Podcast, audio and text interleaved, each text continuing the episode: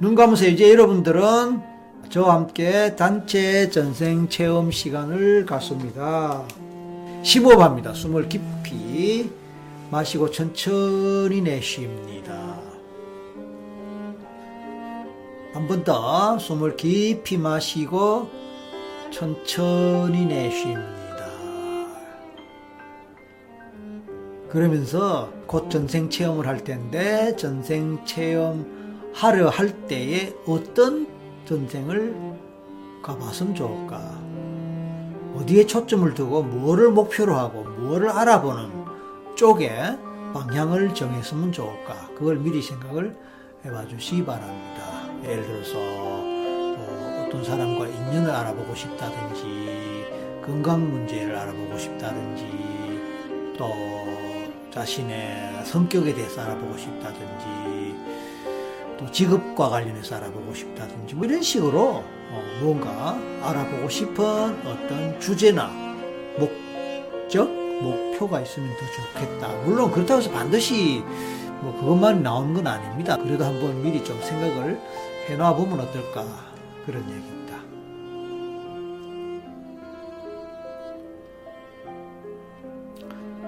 자, 눈 감으셨나요? 네. 눈 감은 상태에서 심호흡 몇 분 하셨죠? 그러면서 이제 상상의 나래를 한번 펴봅니다. 상상의 나래 어떤 상상의 나래를 펼까요? 한 마리 새가 되었다 칩시다. 새를 상상하십시다. 새. 한 마리 새가 날아갑니다. 이왕이면은 좀 멀리 높이 날아갈 수 있는 그런 새가 좋겠습니다. 예를 들어서 참새라든지 뭐 이런 새보다는 왜냐하면 참새 이런 거는 멀리 안 가잖아요. 가까운 데서만 이렇게 왔다 갔다 하고 그러니까 예를 들어서 뭐 기러기, 독수리, 매 이런 새들은 높은 하늘에서 멀리 멀리 날아가지 않습니까? 자, 그런 새를 생각해 보면 어떨까요? 겨울 되면 철새들이 저 위에 시베리아나 이런 데서 많은 철새들이 날아오는 거 보이시잖아요. 그러면 그 새들은 뭐 몇백 킬로, 몇천 킬로 날아다닌다 그러거든요. 자, 마찬가지입니다. 여러분들도 그런 새를 생각하고 그 새가 되었다 상상해 봅니다. 자, 새는 예, 날개 짓을 합니다. 여러분이 날개 짓을 하는 그런 어, 상상해 보세요. 여러분 그런 얘기 있잖아요. 이, 이 팔, 이 새의 날개는 그 인간의 팔에 해당된다. 그래서 이 팔을 이렇게 흔드는 게 결국은 새로 치면은 날개를 흔드는 꼴이니까 어, 어쨌든 팔을 흔드는 그런 뭐 신용을 뭐 할 수도 있고 안 해도 되지만 상상으로 할 때 날개짓을 하면서 하늘 높이 창공을 날아 간다 이렇게 생각해 보세요. 훌훌 날아갑니다. 하늘은 원래 끝이 없잖아요. 네, 끝없는 하늘을 날아가면서 나의 전생을 찾아간다. 이렇게 생각하시면 됩니다.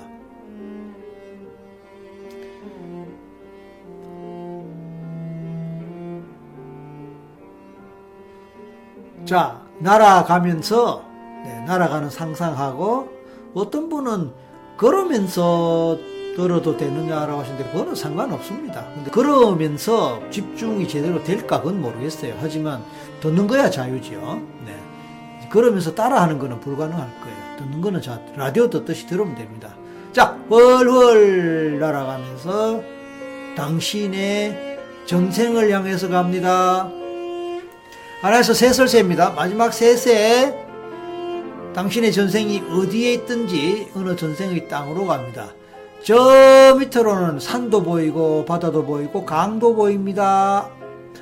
하늘 높이 날아갈 때 맑은 하늘의 기운을 마시고 아래쪽 멀리 보이는 강 풍경, 바다 풍경, 그리고 자그마하게 보이는 마을, 도시의 풍경들, 숲의 풍경들, 들판의 풍경들 그런 거 상상하고 느껴보실 수 있습니다. 자 이제 하나에서 셋을 때 마지막 셋에 멀리 멀리 날아가서 어느 전생의 땅에 도착할 것입니다. 하나 셋입니다. 하나 둘 셋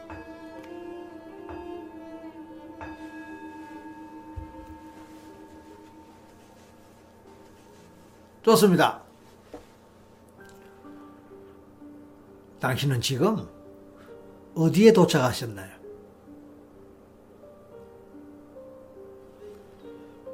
당신이 도착한 그곳은 어떤 곳이에요?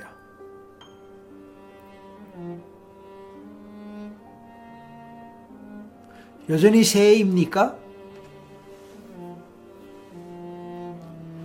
아니면 더 이상 새가 아니고 다른 존재나 사람입니까?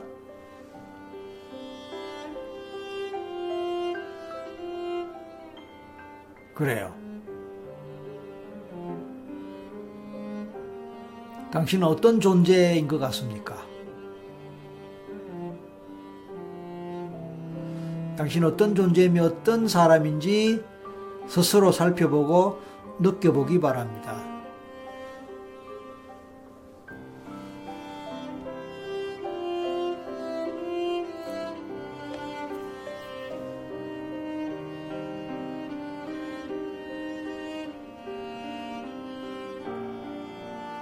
주변을 살펴볼 때에 보일 수도 있고 보이지 않을 수도 있는데 만약에 보인다면 무엇이 보이고 어떤 풍경, 어떤 경치가 보입니까?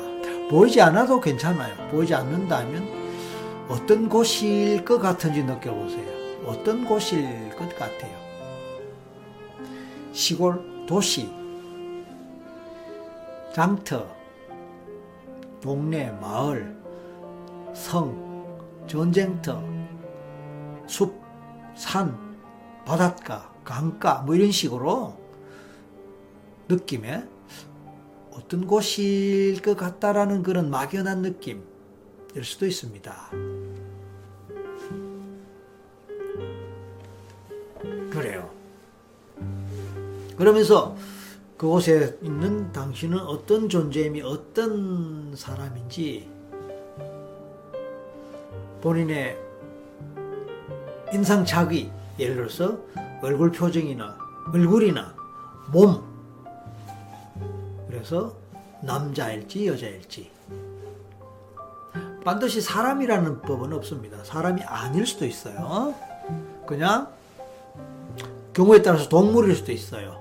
식물일 수도 있어요. 무생물일 수도 있어요.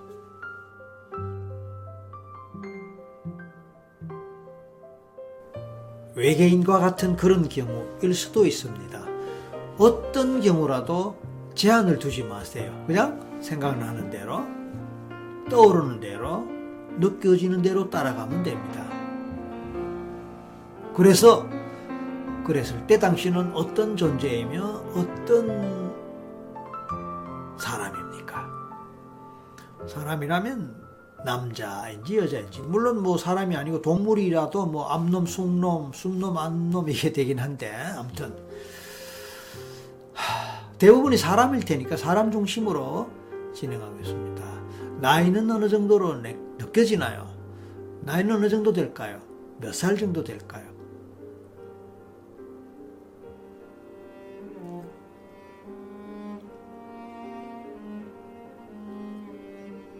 그래요. 어떤 집에 사나요? 집 집을 이야기할 때 어떤 가족, 어떤 식구가 생각납니까? 어떤 가족, 어떤 식구? 기본적으로 부모님, 엄마, 아버지 생각을 해봅니다. 만약 결혼했다면 배우자도 생각해 봅니다.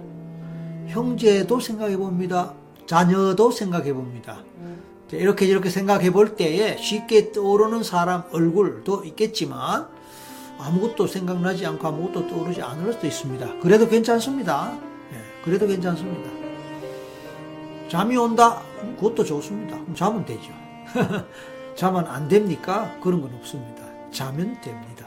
편안하게 잠을 잘 수 있으면 그것도 좋습니다.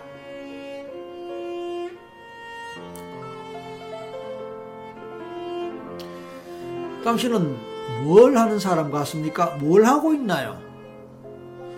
요새 말로 하면 직업이지만 직업, 당신의 직업은 무엇입니까?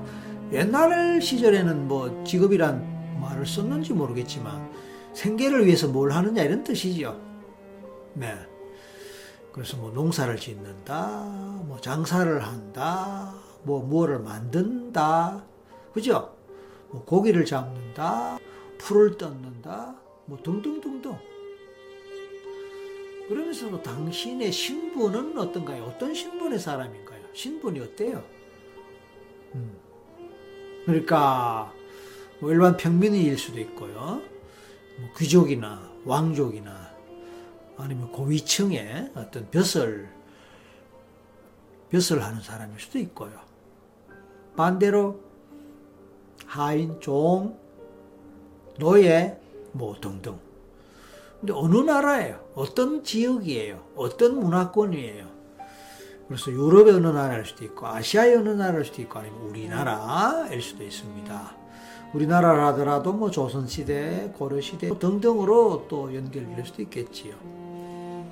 확실한 걸 찾으려고 하지 마세요. 그냥 그 순간 생각나고 그 순간 떠오르는 대로 그렇게 따라가면 됩니다.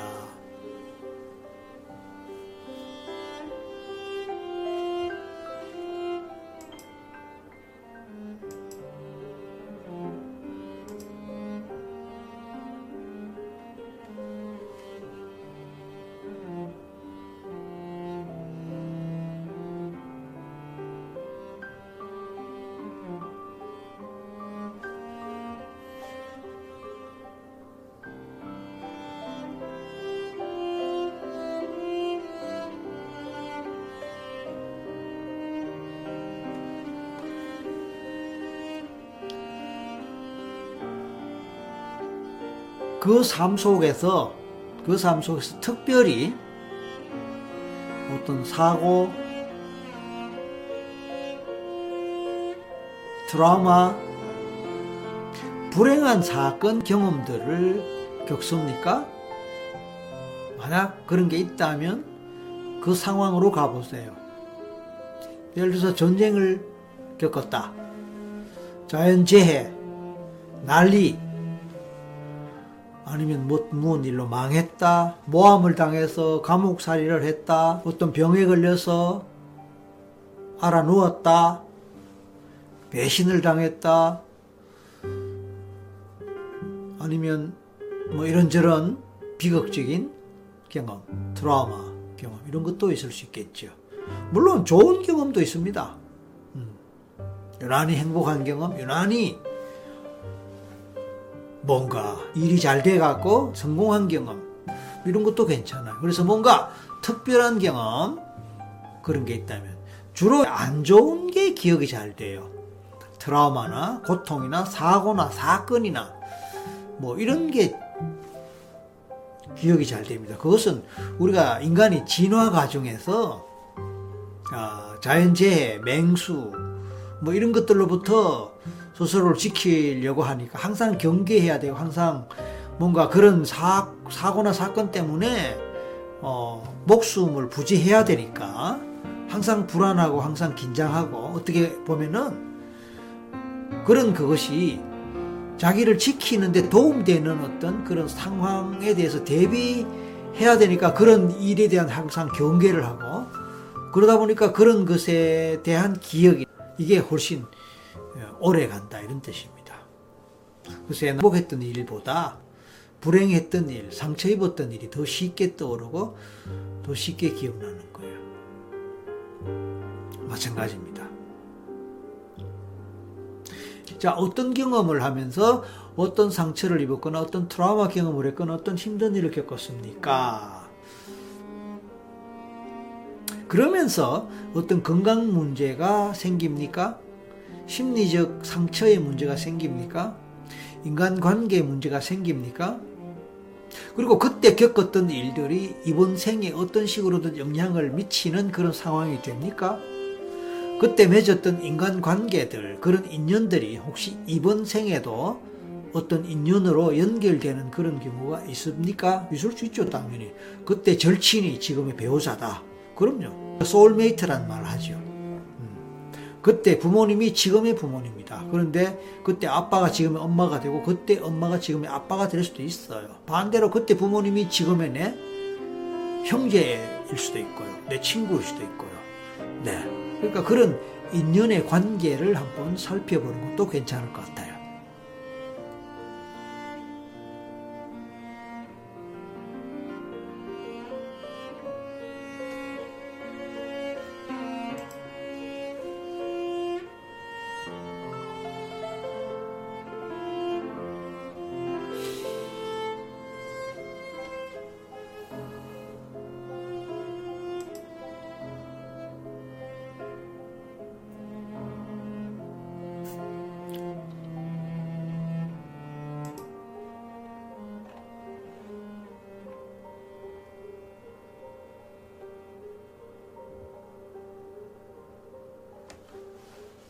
특별한 인연, 특별한 인간관계, 인연, 인간관계에 대해서 생각해 보세요. 그 생에서, 그 생에서 특별한 인간관계, 특별한 인연이 있습니까? 한번 찾아보세요.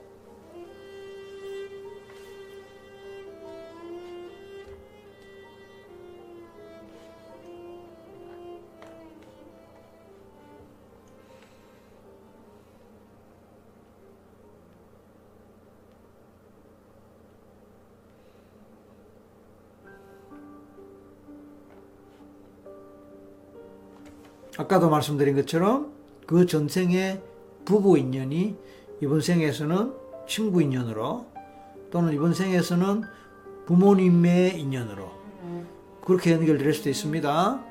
그때 친구가 지금의 친구일 수도 있고요. 물론 남녀 성별은 의미가 없어요. 왜냐하면 바뀌기 때문입니다. 그때 남자였다고 지금도 반드시 남자다. 지금 내가 남자라고 전생에서도 반드시 남자다. 그럴 이유가 없습니다. 반드시 사람이어야 된다? 그것도 아닙니다. 사람이 아닐 수도 있습니다. 암튼 자유롭게 떠오르는 대로 느껴지는 대로 떠올리고 받아들이면 됩니다. 이제 생의 마지막 순간으로 가겠습니다. 당신의 삶이 이제 끝이 나고 죽음의 순간이 되었습니다. 당신은 어떤 이유로 당신은 어떤 이유로 무슨 이유로 그 생에서 죽음을 맞이합니까?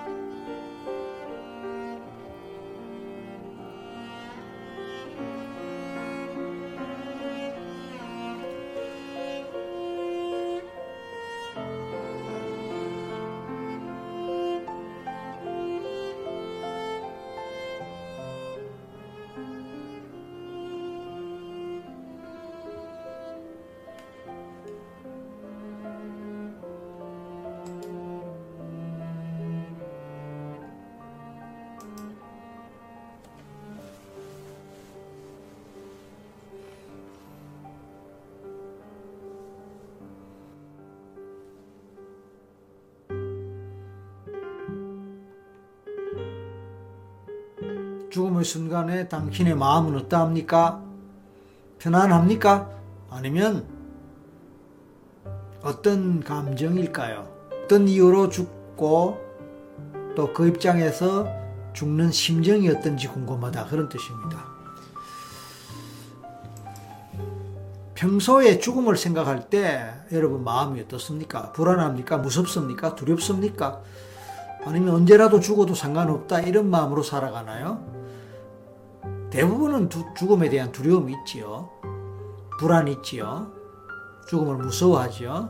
그것은 아마 한 번도 죽어보지 않았기 때문이고 죽음에 대한 기억이 전혀 없기 때문에 그럴 거예요. 근데 우리가 전생에서 죽음의 경험을 하게 되면은 오 죽는 것이 이렇게 편안한가라는 걸 보통 느낍니다. 그래서 그 경험을 자꾸 하다 보면은 죽음에 대해서 보다 쉽게 받아들이는데 도움이 됩니다.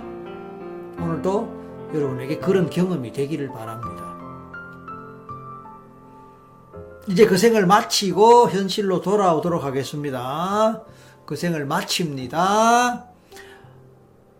현실로 돌아올 준비하세요. 눈뜰 준비하세요. 하나에서 세세입니다. 마지막 세세에서 눈을 뜨고 현실로 돌아오겠습니다. 세, 세세는 거 마음으로 따라 하세요. 곧 눈 뜰 겁니다. 혹시 잠들어 있다면 제 목소리 듣고 잠에서 깨어나기 바랍니다. 하나, 둘, 셋. 눈 뜨세요. 눈 뜨세요. 눈 뜨세요.